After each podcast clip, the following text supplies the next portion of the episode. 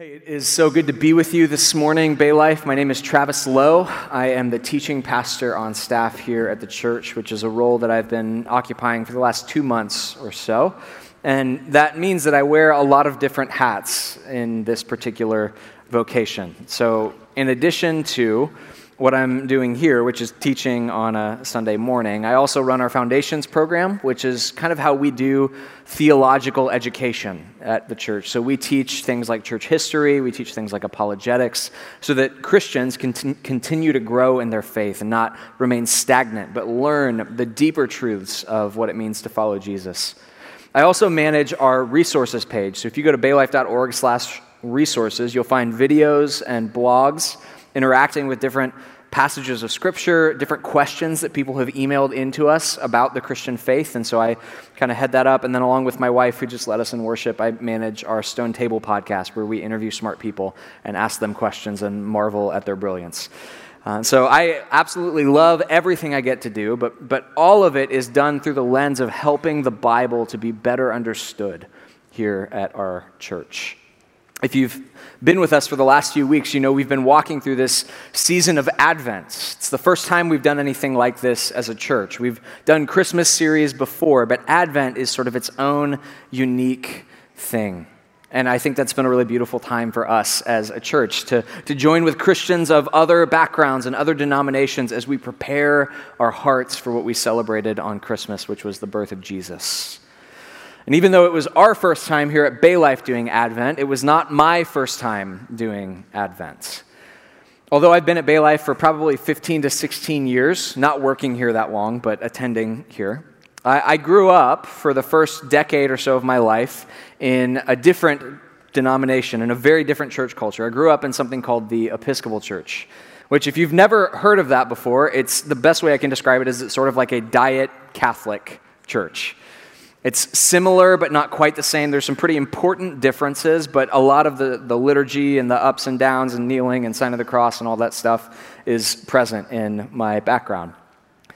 And I remember growing up in this background absolutely hating it, like loathing it with every fiber of my being. Not hating Jesus, but hating going to church. Sort of the, the beginning of what I didn't like was that my parents made me dress up and in my mind, whether this was true or not, every shirt with buttons on it was also itchy. And so in my mind, I was wearing like this itchy, this itchy vest as I went to church. So right off the bat, getting ready for church was a nightmare, and I complained about it. And then we would go to this church that was more old fashioned in its approach to worship. And none of the songs we sang sounded anything like my favorite bands at the time, which were NSYNC and the Backstreet Boys. Because it was all hymns with these and thous. All of it was set to a pipe organ. Occasionally it was sung in Latin. Didn't sound like anything that I spent my hard earned allowance purchasing on CD, which I guess is no longer a thing. People don't use CDs anymore. The other thing that bothered me is that I didn't understand anything that was going on in the service. I didn't understand the call and response where the minister would say something and the congregation would respond. I didn't get all of the creeds. I didn't know why we had to kneel and stand up and sit down and sign of the cross is top down, left, right instead of the opposite direction. It, it, none, of, none of it made any sense to me. And so for years, coming out of that background, I looked back on it with this sense of disdain and superiority, as though I'd figured out something better than those silly old people I grew up with.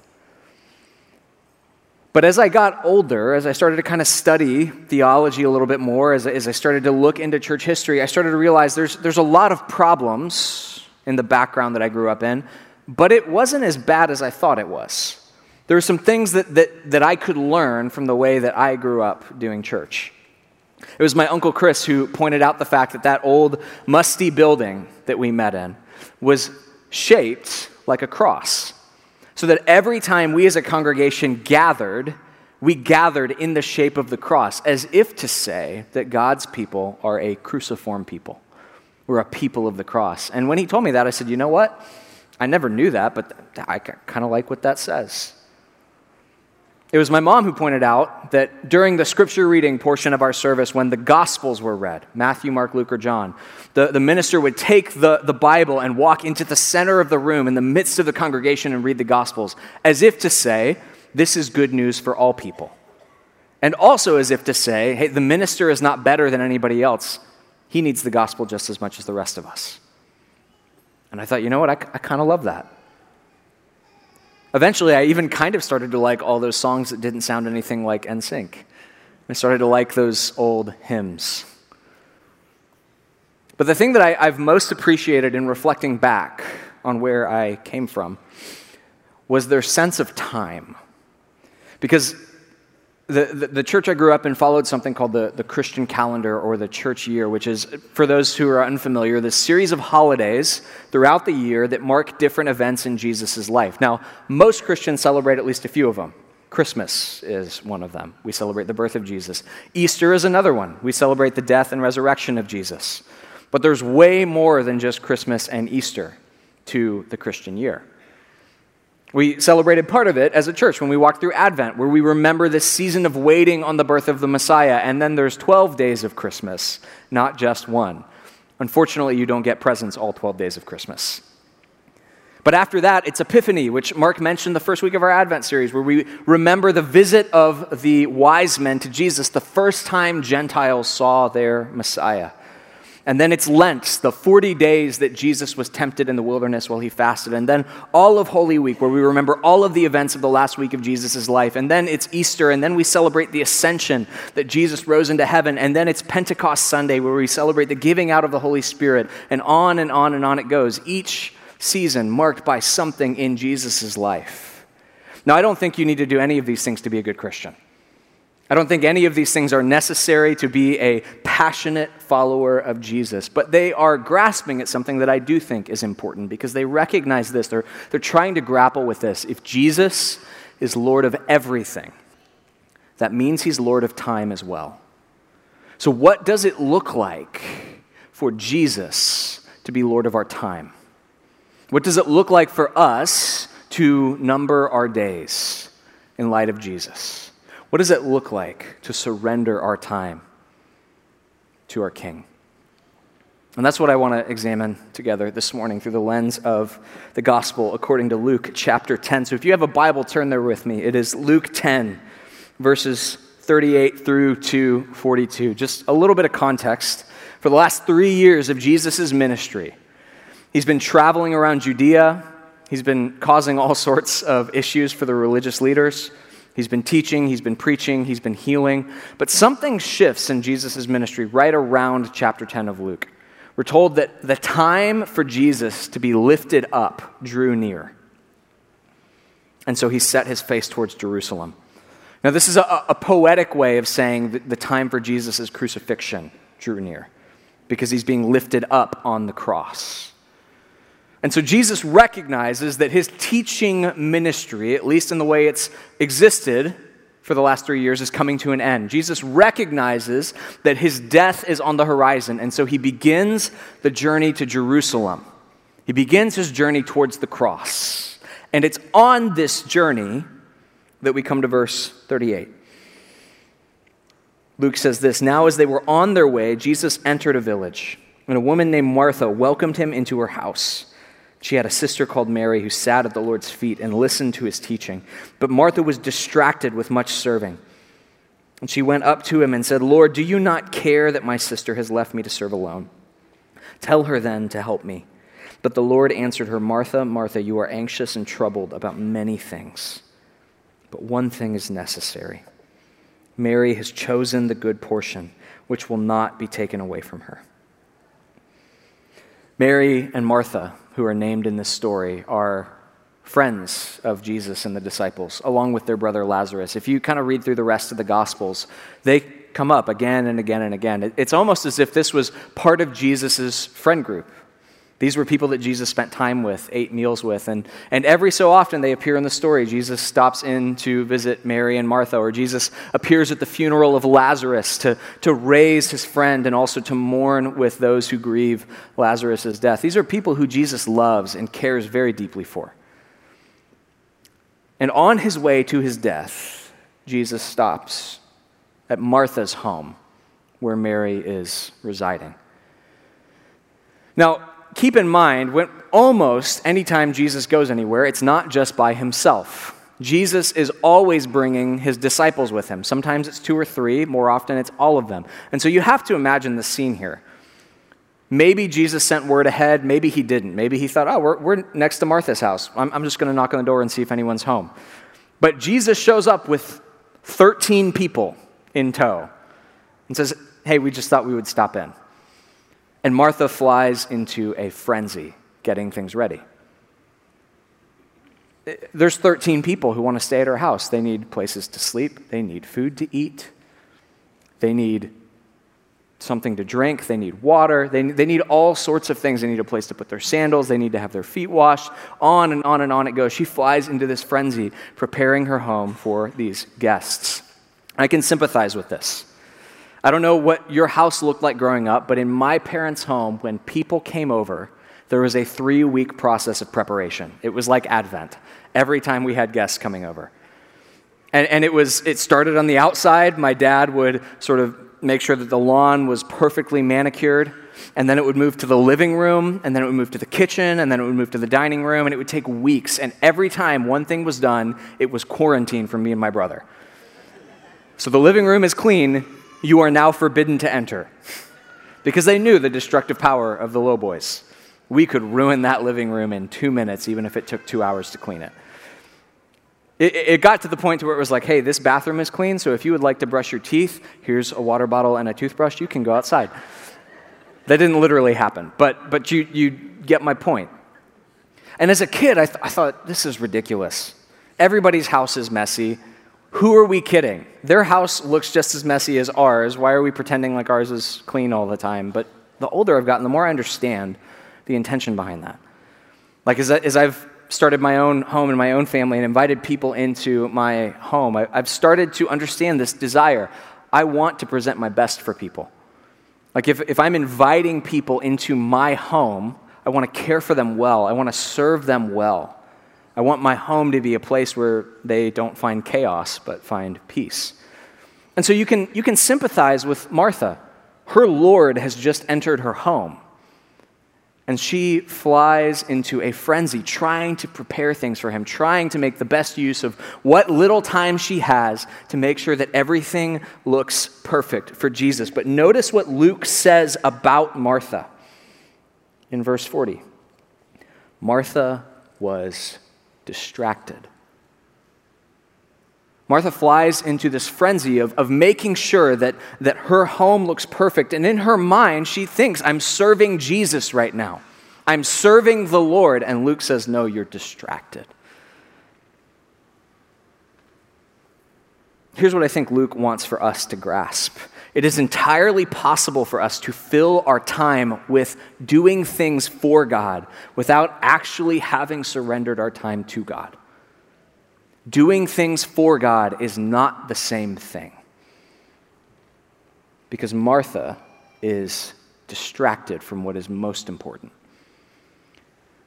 I feel like I got sort of a sense of this a couple years ago, I had all these incredible opportunities coming my way. I, I, just started seminary again, and I was eager to kind of jump into classes, and so I signed up for way more classes than I should have in the summer of 2016.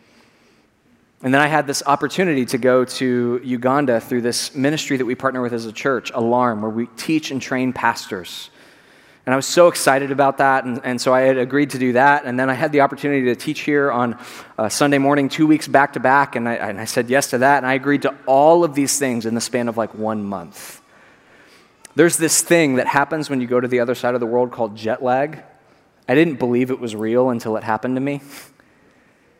And I didn't think it would really happen to me in the way that it did. But I can tell you now that July of 2016 was a jet lagged blur. I can't remember hardly anything that happened. But what I do remember in that month of busyness, having filled my time with doing all of these things for God, I remember one day going out with uh, some friends on staff and we were getting lunch and I had just ordered this coffee. And I remember being so exhausted, not even knowing what day it was. But, but somebody cracked a joke and I didn't laugh because I wasn't feeling anything at all at that point. And they sort of nudged me and were like, ah, Did you hear that? And I just ground my teeth. I was like, It must be nice to be happy right now and know what day it is. because I was exhausted. And in my mind, I was like, I'm doing all these things for Jesus. This is exactly what I should be doing. But here's what I realized looking at my black coffee, grinding my teeth, and being angry. I had filled my time doing all these things for Jesus, and I couldn't tell you the last time I'd spent time in prayer meeting with Jesus. I couldn't tell you the last time I had opened my Bible and read it without the intention of preaching what I read two days later. I had done all these things for God, but in Luke's words, I was distracted with much serving. So maybe you heard that I was going to talk about surrendering our time to the Lord, and you thought that what I was going to tell you is that you needed to volunteer in more places, or sign up for more missions trips, or start a Bible study at your work. All of these are good things, all of these are important things. But that it is not the first thing. The story of Mary and Martha warns us that before we surrender our time to serve the Lord, we have to surrender our time to be with the Lord. So let me just offer what might sound like a really cliche youth group application, maybe a diagnostic question for you. Look back on the last year. Oh, let's, let's shrink the time span. Look back on the last month. And if you can count on one hand the number of times that you opened your Bible and read it. The number of times that you went to the Lord in prayer and not just in praying for the traffic light to change. Or if the only time either of these things happened is when you came here on a Sunday morning and we prayed in our service or opened our Bibles in a sermon, but you've lost track of the different places you're serving, you might be in a Martha situation. You might be distracted with much serving and have lost sight of Jesus himself. But it's important to say this because so often Martha gets painted as the villain in this story, as though she's malicious. She's not. She's trying her very best. Right? The Lord is in her house. She, she wants to, to serve him well. It's not that Martha is doing something bad, it's that she's missed what's best. She's gotten the logic of the gospel backwards. Because the logic of the gospel is never do, then be. It's never do stuff for Jesus so that you can be closer to him. Instead, it is draw near to Jesus and serve him out of the overflow of the time that you've spent with him. There is a radical difference between people who serve Jesus, thinking that that's how they'll get closer, and people who love Jesus and serve him out of the passion that that brings. But notice in all of this, Martha gets fairly upset. We're told in verse 40 she was distracted with much serving, and she went up to Jesus and she said, Lord, do you not care that my sister has left me to serve alone? Tell her to help me. Now, this is not the point of the passage, but it's so fascinating to me that she goes up to Jesus and she calls him Lord, and then she tells him what to do. Hey, Lord, just so you know, we're playing by my rules now. Like, how, how often are we guilty of this? Yes, Jesus is Lord until I find an area where I don't like Jesus' opinions and will substitute my own for those things. No, she goes to Jesus, she calls him Lord, and then she issues demands because she doesn't think the Lord is doing what he ought to. But you can hear sort of the, the, the brokenheartedness in her voice. She says, Do you not care? Like, don't you care about what's happening right now? And you can imagine the scene, right? Jesus shows up and, and he's got his 12 disciples with him, and she sort of just gets to work making sure that things are prepared and making sure that things are ready and making sure that everything is as it ought to be. And then she notices hey, all of this work isn't getting done nearly as fast as it normally does. And she sees Mary sitting at Jesus' feet. And you can see her getting madder and madder and madder. And I don't know if she like breaks a plate and a record scratches and everyone turns around and looks, but she finally loses it. What Mary is doing is actually a, a radical act. She's sitting at Jesus' feet. Now, this doesn't mean a whole lot to us. But in Jesus' day, sitting at the feet of a rabbi was to assume the position of somebody who is being trained by that rabbi. It, it was to be um, apprentice to that rabbi. It was to become someone who was being taught and trained. And in Jesus' day, women were not allowed to be trained by rabbis. They weren't allowed to, to, to, to study theology. And so Jesus does this radical thing in which he opens the kingdom of God and he says, This is for everyone. Come, sit at my feet, learn. Learn the deep things of God. Jesus invites Mary to the table on equal footing as the 12 disciples. And Martha says to Jesus, Don't you care? Like, don't you care about all the stuff I'm doing for you? And Jesus' response, it's so clear that he does. He does care. He says this to her Martha, Martha, you are anxious and you are troubled about many things. Can I just tell you that if you find yourself in this Martha like circumstance, all of your time is spent doing things for God without spending time learning and sitting at the feet of Jesus and growing, you will find yourself anxious and troubled and frustrated because the task that you have set your hands to is impossible. No, it's from Mary's time at the feet of Jesus that she is able to do the sort of things that Martha does. Let me explain what I mean by that. I, I have a friend who struggles with something called seasonal affective disorder. In the last 20 or 30 years, we've, we've sort of come a long way in our understanding of mental health issues. And one of the things that scientists have noted is that our seasons can really affect our mood. There's something about the, the atmosphere and environment that has an effect on our bodies. And so, for places like Alaska or places like Iceland, places that are really far to the north where it's darker longer during winter, depression skyrockets because there's something about sunlight that helps to regulate our mood. And so, one of my friends, uh, who I've just mentioned, lived a little bit further north, and whenever the days got shorter, he would experience this plummeting depression every year come December. And so, as he was meeting with one of his counselors, they prescribed to him something called a light box. Maybe you've never heard of it before. It's essentially a TV without sitcoms or any fun programming at all. It's a box that quite literally just projects UV light. And so, what his counselor told him to do is buy one of these light boxes, and every morning for 15 minutes, make your coffee and just sit in front of it. Look into the light box because the, the, the light has to pass through the conicals of your eyes for your brain to release the dopamine. This is not some sort of like weird hippie meditative thing. There's something about the light that helps regulate our mood. And he'll tell you this as strange as it sounds, those 15 minutes spent in the presence of that light is the foundation for everything else he does the rest of the day.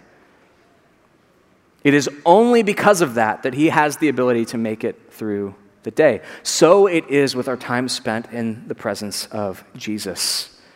When we spend time in his presence, when we spend time at his feet, when we spend time learning about the depths and the riches of our faith, like Mary does when Jesus invites her to be a disciple, that's when we have the ability to truly serve him well. It becomes the foundation for all of our work. It's not that we need to be Mary instead of Martha, it's that we need to be Mary before we're Martha. I don't say this as somebody who has things all figured out. Listen, I am not good at this stuff. When I, when I ask the question, like, how many times have you prayed in the past month or read the Bible without having to do it in church? I'm indicting myself here. Especially now that, that, that my wife and I are both in ministry vocationally. We have sensed even more deeply our need, our need to sit at the feet of Jesus if we're ever going to be effective. It's, it's, it's the reason why we asked for a prayer book for Christmas and, and have started reading that and then reading a psalm and then spending time praying for the day because it's the only way we're ever going to do anything of any value is if we know the one whose kingdom we proclaim.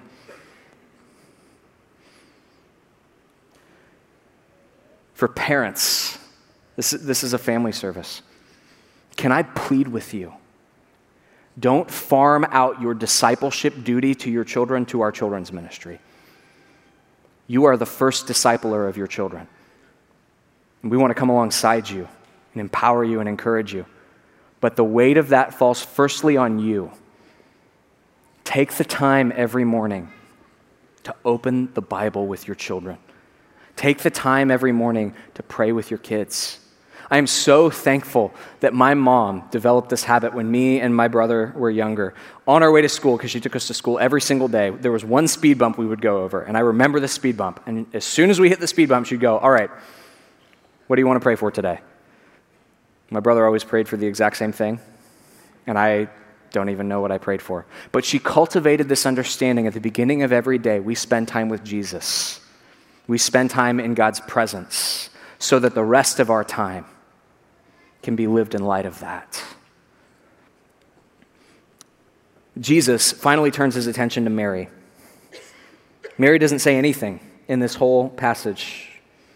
It's Jesus and Martha, but he turns the focus of the conversation to Mary in verse 42. He says, Mary has chosen the good portion, which will not be taken away from her. As we look towards the new year, as we look towards the, the times ahead, there will be all sorts of realities that require your time. And they're not bad things. If you've got a family, you need to invest time in your relationship with your spouse. You need to invest in your children. You need to invest in your job so you can pay the bills. If you're a high school student, maybe you're investing in the sort of things that might help you pay for that really expensive college education, whether it's a scholarship for sports or academics or music. All of these things are good. They're not bad investments of your time. But here's what Jesus says to Martha that what Mary has chosen will not be taken away. How Mary has chosen to spend her time is lossless. There are all sorts of things that will demand your time, and they're not bad things, but none of them have the promise of permanence. None of them. That relationship that you've invested all that time in, it could dissolve. That athletic career that you've been building, it's gone in a single injury. That bank account that you've been building, all it takes is one stock market turn. None of these things are bad, but they do not bear the stamp of eternity. Jesus says what Mary has chosen will never be taken from her.